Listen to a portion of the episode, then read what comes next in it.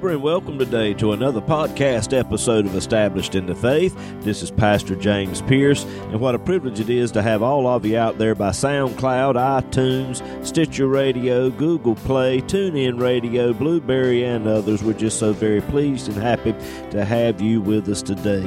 We're going to continue with our study in the book of Revelation. I know it's going to be a blessing to you. If it is, like it and share it with others. You can also go over to establishedinthefaith.com, and if you go there, you'll find more information on how you can subscribe to this podcast as well. We love hearing from you, so please feel free to contact us with any questions and comments that you may have. Well, we're going to go on into our study now, picking it up in Revelation chapter 21 and verse 9, and we hope and pray it'll be a blessing to you.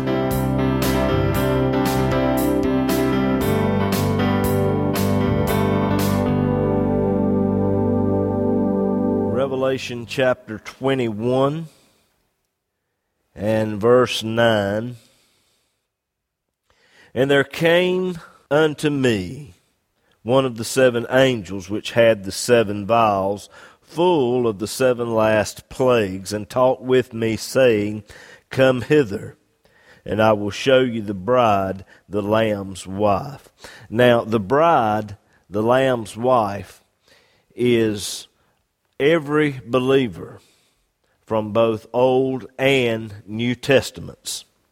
But John begins to describe, as we read on down through this, he begins to describe the holy city, the New Jerusalem, as being the Lamb's wife. So the question is, which is it? Is the Lamb's bride his wife? Is it believers or is it the holy city? Actually, it's both because by this time you and I are going to be inhabiting that city. I don't think some of you heard, well, I know one heard what I said, but I said all of us are going to be inhabiting that city at that time.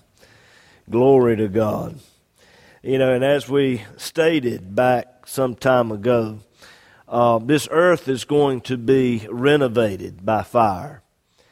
And when this renovation project takes place, that fire is going to burn up everything that sin has corrupted.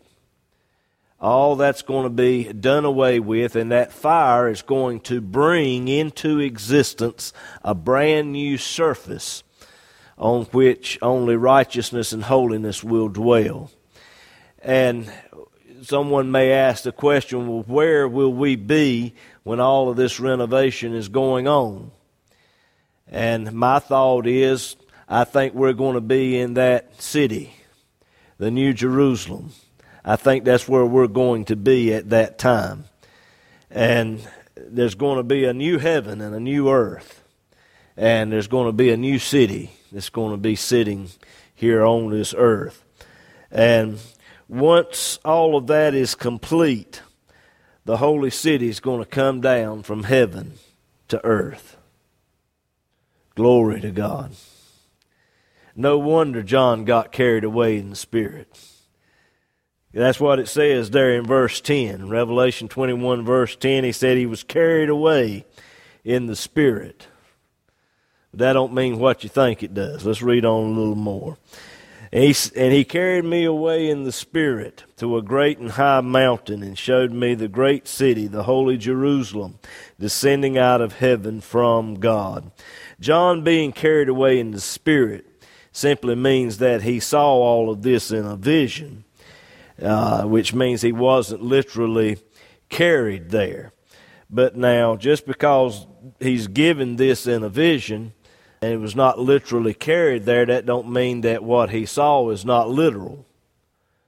This is a literal place.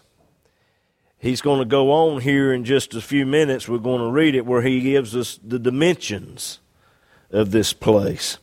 And there's a lot of detail that John goes into.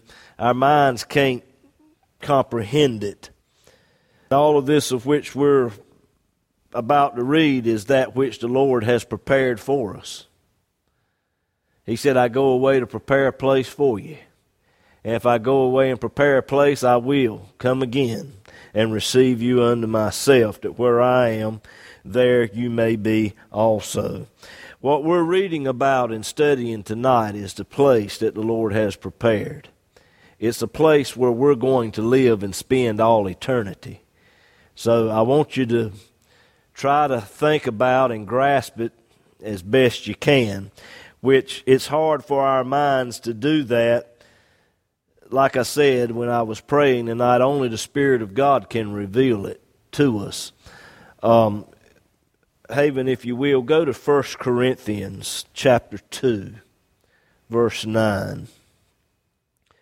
1 Corinthians chapter 2, verse 9 the Apostle Paul said, But as it is written, Eye hath not seen, nor ear heard, neither have entered into the heart of man the things which God has prepared for them that love him. But God hath revealed them unto us by his Spirit, for the Spirit searches all things, yea, the deep things of God. John said he was carried away in the Spirit, and he saw the holy city, New Jerusalem. And the first thing that he notices about this city, the thing that really leaps out at him, and the first thing he mentions is the light. If you will, go back to Revelation 21 and verse 11. Revelation 21, verse 11. John said it had the glory of God, and her light was like unto a stone most precious, even like a jasper stone, clear as crystal. It's hard for us to imagine exactly what John saw here, but it sounds like he saw a prism of light, multicolors like a jasper stone, and yet it's clear as crystal. I've never seen a jasper stone, so it's hard for me to envision that.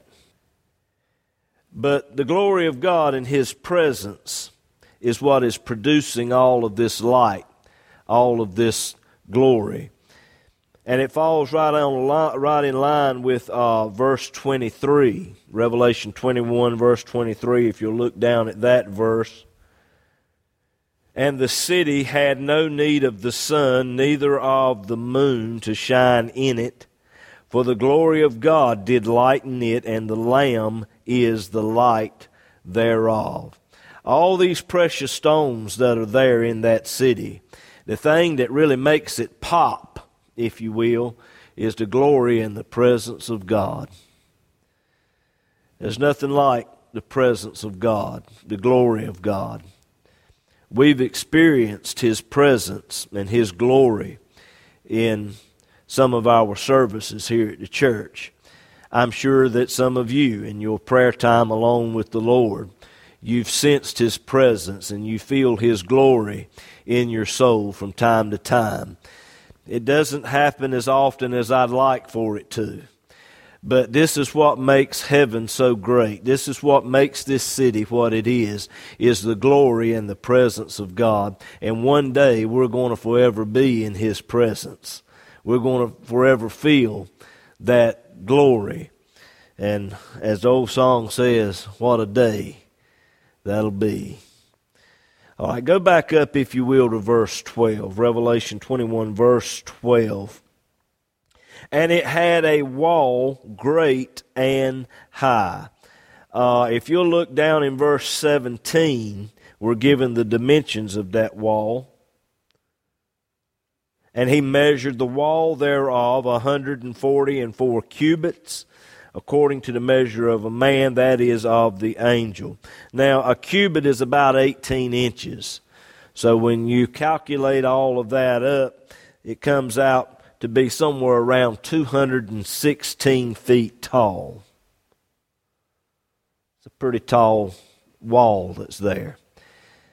All the sin and evil and wickedness in the world is going to be done away with at that time.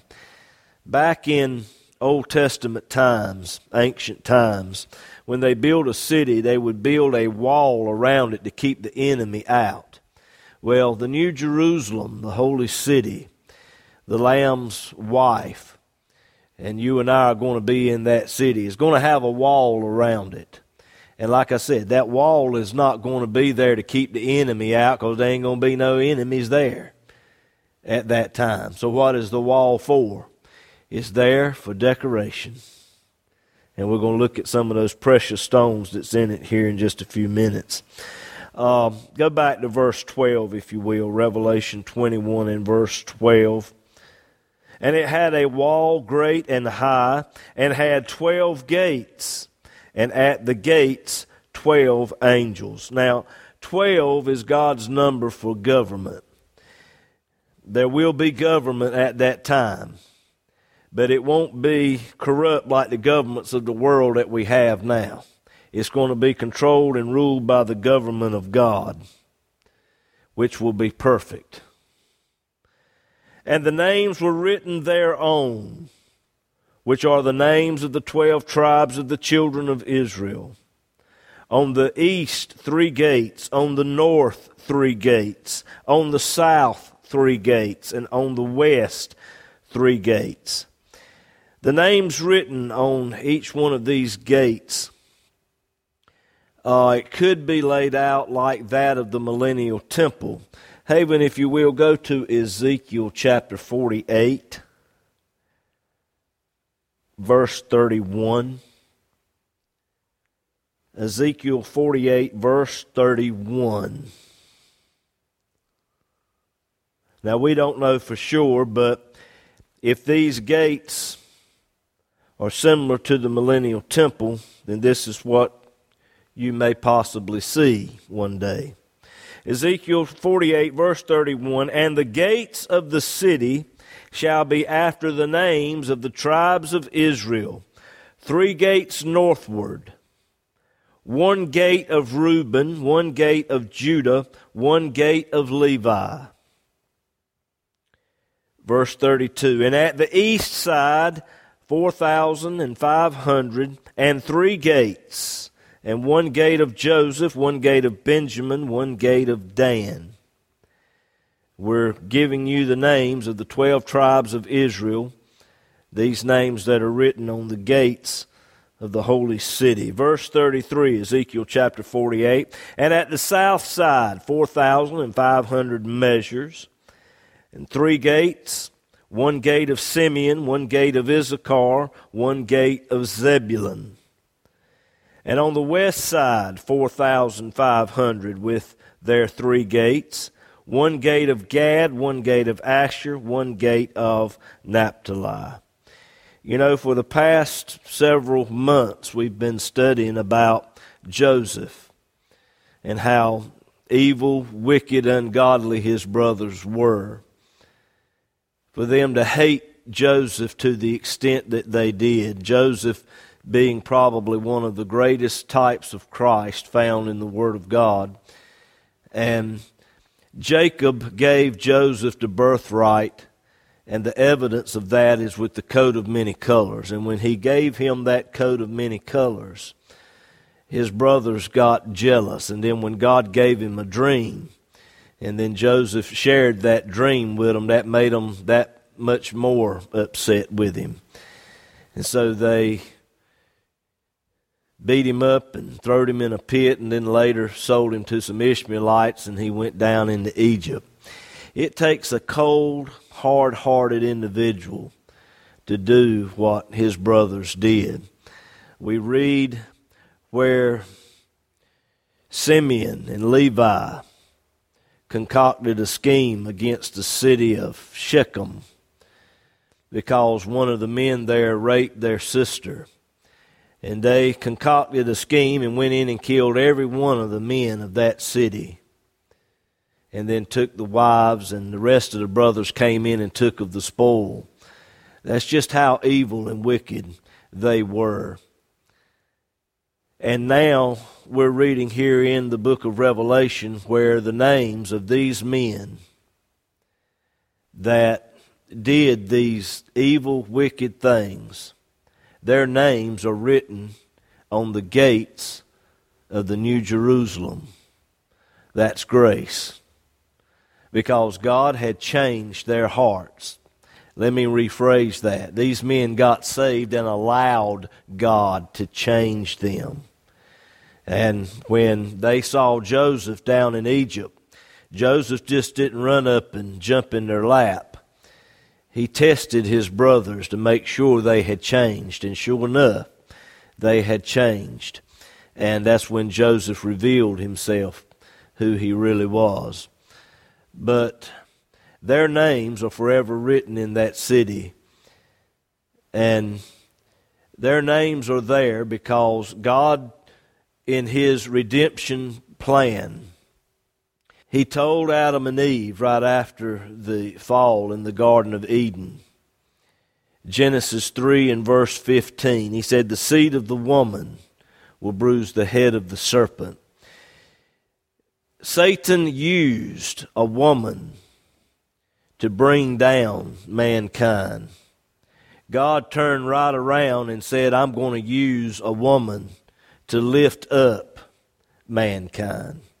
That's why Satan hates women so much, because it was the seed of the woman. And, you know, a woman doesn't have a seed. Only one woman had a seed, and that was Mary. And God breathed on her that night, and she conceived.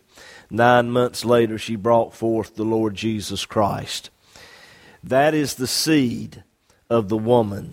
It was the Lord Jesus Christ. But God had to have a people, and these are the people that He chose. Raised up from the loins of Abraham and the womb of Sarah. It was through these people that God would use to bring us the Word of God and the Savior of mankind, which they did. These are the people. This is why we see their names written on the gates of this city. Let's move on to verse 14. Revelation 21, verse 14. And the wall of the city had twelve foundations, and in them the name of the twelve apostles of the Lamb. Like I said, the Jews brought forth the Word of God and served as the womb for the Redeemer of mankind. But also, after Jesus died on the cross, the apostles were the ones who gave us the message of salvation and that is what the church is built on. If you will, Haven, go to Matthew 16, verse 13. Matthew 16, verse 13. When Jesus came into the coast of Caesarea Philippi, he asked his disciples, saying, whom do men say that I, the Son of Man, am? And they said, Some say that thou art John the Baptist, some Elias, and others Jeremiah or one of the prophets. And he said unto them, But whom say ye that I am? And Simon Peter answered and said, Thou art the Christ the Son of the living God. And Jesus answered and said unto him, Blessed art thou, Simon Bar Jonah, for flesh and blood has not revealed it unto thee, but my Father which is in heaven. And I say unto thee that thou art Peter, and upon this rock I will build my church, and the gates of hell shall not prevail against it. Now, once it was revealed who Jesus was, Jesus began to reveal what he must do. If you'll look down in verse 21 of Matthew 16. From that time forth began Jesus to show to his disciples how he must go into Jerusalem and suffer many things of the elders and chief priests and scribes and be killed and be raised again the third day. Who Jesus is and what he did is the foundation of the salvation message, and it was given to the twelve apostles of the Lamb. Go back, if you will, to Revelation 21, verse 14, and notice the latter part of that verse. The twelve apostles of the Lamb. 28 times in the book of Revelation, the word Lamb is used. The Holy Spirit specifically pulled out and used the word lamb. And every time the word lamb is used, it's always pointing back to what Jesus would do for us at the cross. Matter of fact, when John the Baptist came on the scene, he saw Jesus coming one day and he announced to the world, He said, Behold, the Lamb of God that taketh away the sin of the world. That's the first time that such a phrase was ever used. Behold, the Lamb of God that taketh away the sin of the world. All the millions of lambs that had been offered up in the Old Testament, all those lambs could do was cover sin. It was salvation on credit as the Old Testament saints look forward to a Redeemer who was to come. They didn't understand everything, but their faith was in it. Today, you and I still don't understand everything, although we've got the privilege of looking back at it. But they look forward to it. And Jesus is the one that paid the price and took away the sin of the world. That's the foundation. That's the foundation. Paul said in Ephesians 2 and verse 20, Ephesians 2, verse 20, he said, We're built upon the foundation of the apostles and prophets, Jesus Christ Himself being the chief cornerstone. And Jesus said, Upon this rock, this truth of who I am, and then he would go on to reveal what he must do. Upon this rock I will build my church. That's the foundation of the church. All right, Haven, if you will, go back to Revelation 21, verse 15. Revelation 21, verse 15. And he that taught with me had a golden reed to measure the city, and the gates thereof, and the wall thereof. Now, the one that is talking to John here is not the angel of verse 9. This is actually a prophet. And we can see that if you'll move over to Revelation 22 and verse 9. Revelation 22 and verse 9, the one talking to John now is this prophet. Then saith he unto me, See thou doest it not, for I am thy fellow servant, and of thy brethren the prophets, and of them which keep the sayings of this book, worship God. This is the second time that John begins to worship a man. The first time being back in Revelation 19 and verse 10. Why would John make this mistake twice? I mean, obviously, he knows that God is the only one that we need to be worshiping, and yet he bowed in Revelation 19 and 10, and he bows again here in Revelation 22 and verse 9 in worship to a man. My thought on this is simply this. When the Lord appears, the Bible says that we're going to be like him. It does not yet appear what we shall be, but when he appears, we will be like him. The appearance of this prophet, our appearance, at that time is going to be so much like that of the Lord Jesus Christ. Think of what I'm telling you. When John saw this prophet in a glorified state, he thought it was the Lord. And he made an honest mistake. But this prophet said, Hey, don't worship me. I'm not God. God's the only one that needs to be worshiped. All right. Revelation 21:15 again. He that taught with me had a golden reed to measure the city and the gates thereof and the wall thereof. And he has a golden reed to measure the city and the gates thereof and the wall thereof. As we stated earlier, this is not symbolic of something. This is a literal city. He's got this reed to measure the city because it's literal, it's real, and one day we're going to see it. Verse 16 The city lies four square, and the length is as large as the breadth. And he measured the city with the reed, 12,000 furlongs, and the length and the breadth and the height of it are equal. That figures out to be about 1,500 miles square on all four sides. It's quite a big city. 1,500 miles square. Haven, if you will, pull up that picture there, if you will. You can see a, a map there behind me of the United States.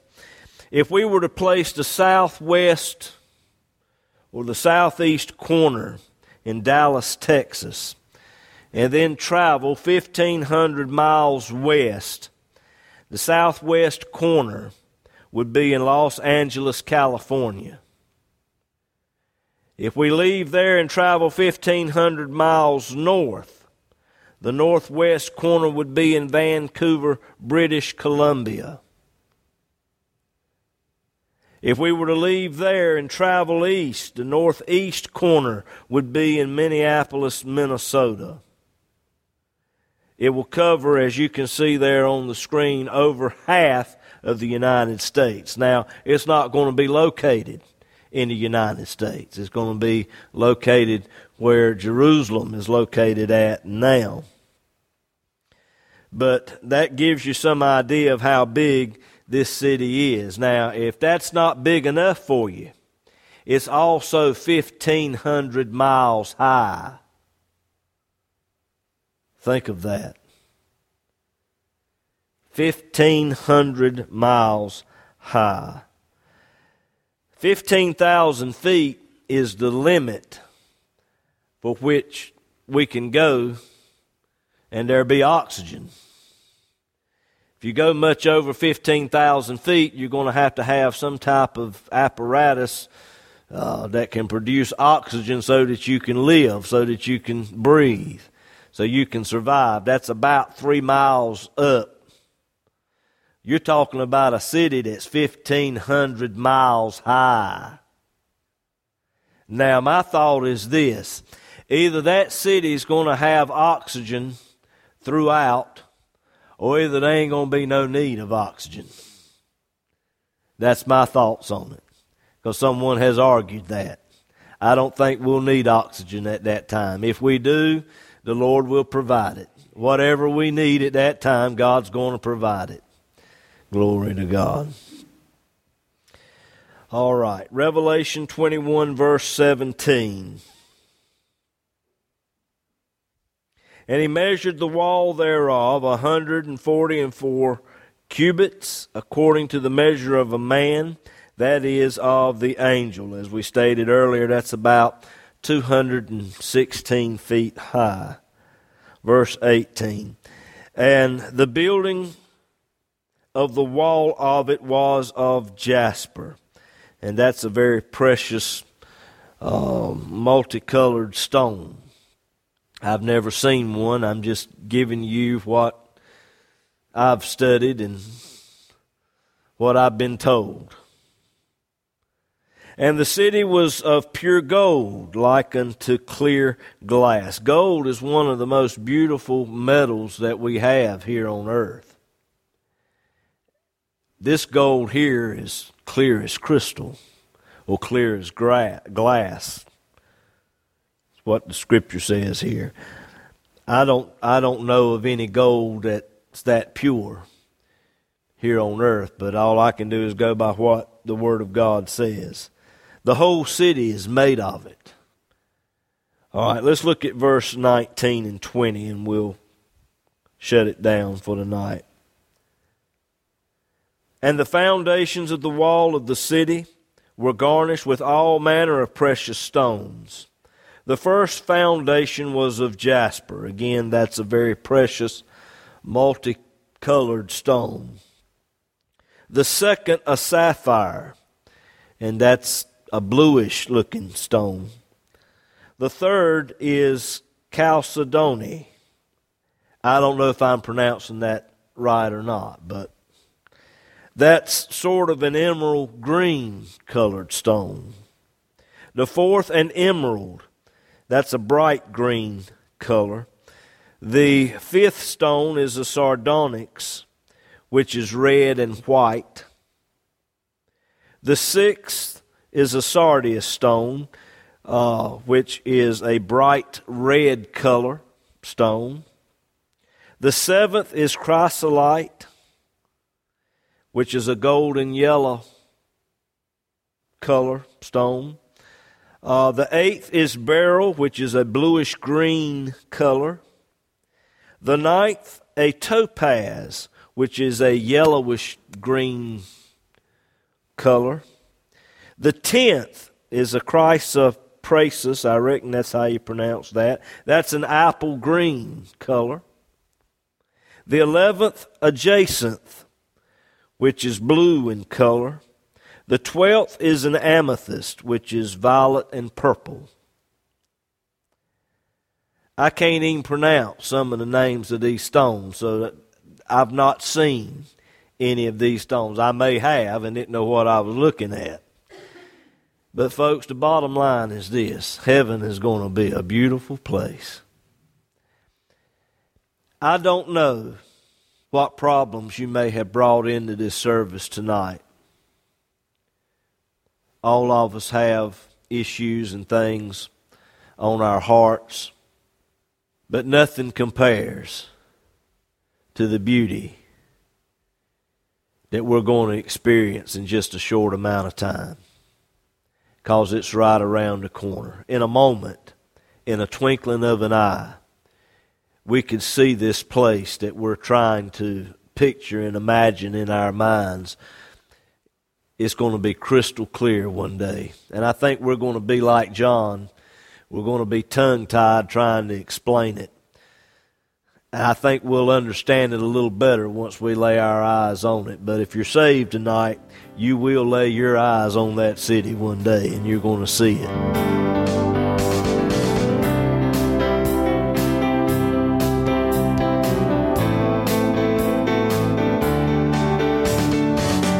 If the program today has been a blessing to you, we hope and pray that you'll share it with others. This podcast has been made possible by the prayerful and generous financial support of listeners like you. To contact us or to contribute to this ministry, go to establishedinthefaith.com, click on the Donate tab. All donations are safe and secure through PayPal. We look forward to hearing from you.